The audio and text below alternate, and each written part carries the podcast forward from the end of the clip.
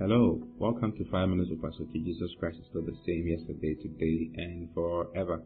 Oh, hallelujah. So good to be coming here once again this morning. And uh, we are still on the series, The Spirit's Prayer.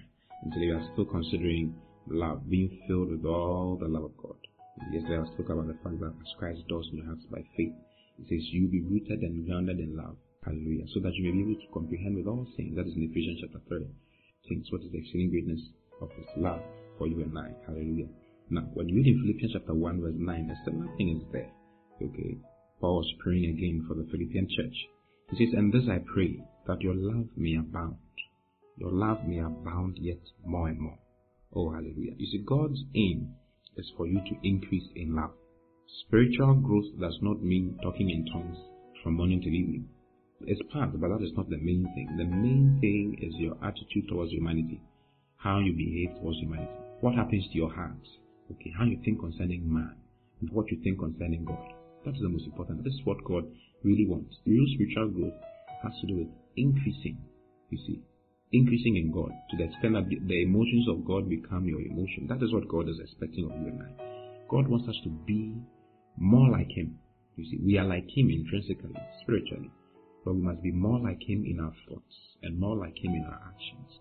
Sometimes believers can insult people. Believers can say all kinds of things concerning people and think wrong thoughts concerning people.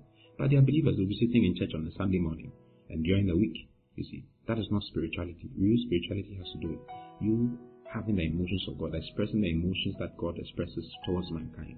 What is God's emotions towards mankind? For God so loved the world that is why He gave His only begotten Son.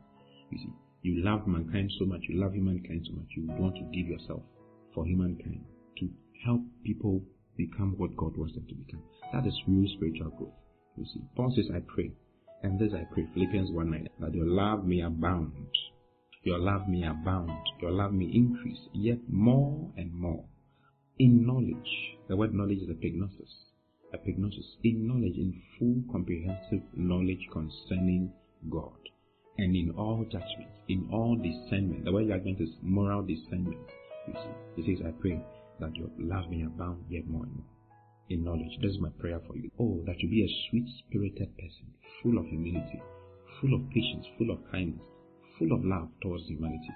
Hallelujah. Then it says that you may approve things. You see, when this happens to you, look at this. It's so nice. It says, and this I pray that your love may abound yet more and more in knowledge and in all that. Verse 10 says, that you may approve things that are excellent, that you may be sincere and without offense to the day of Christ. Hallelujah being filled with the fruits of righteousness which are by Jesus Christ, unto the glory and praise of God. Hallelujah. Says that you may approve things that are excellent. You see, as you are filled with love, you will be you will be excellent in your thoughts, excellent in your actions. It says you approve. That is what the scripture says. You will approve things that are excellent. So that you be sincere and without offense. God will not find any spot in you. You'll be without offense to that day of Christ. When Christ shows himself up, when Christ is revealed, you also be filled with him. Hallelujah. The Bible says that now are we the sons of God. It does not yet appear what we shall be.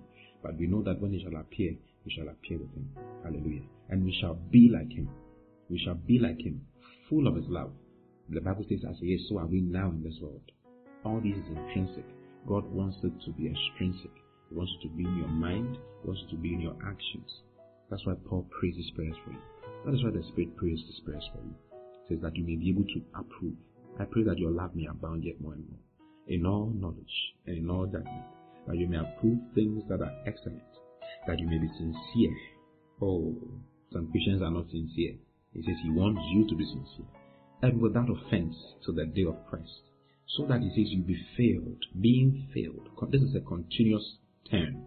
Being filled continually with the fruits of righteousness.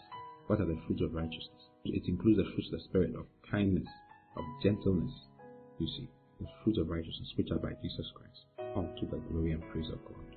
Hallelujah.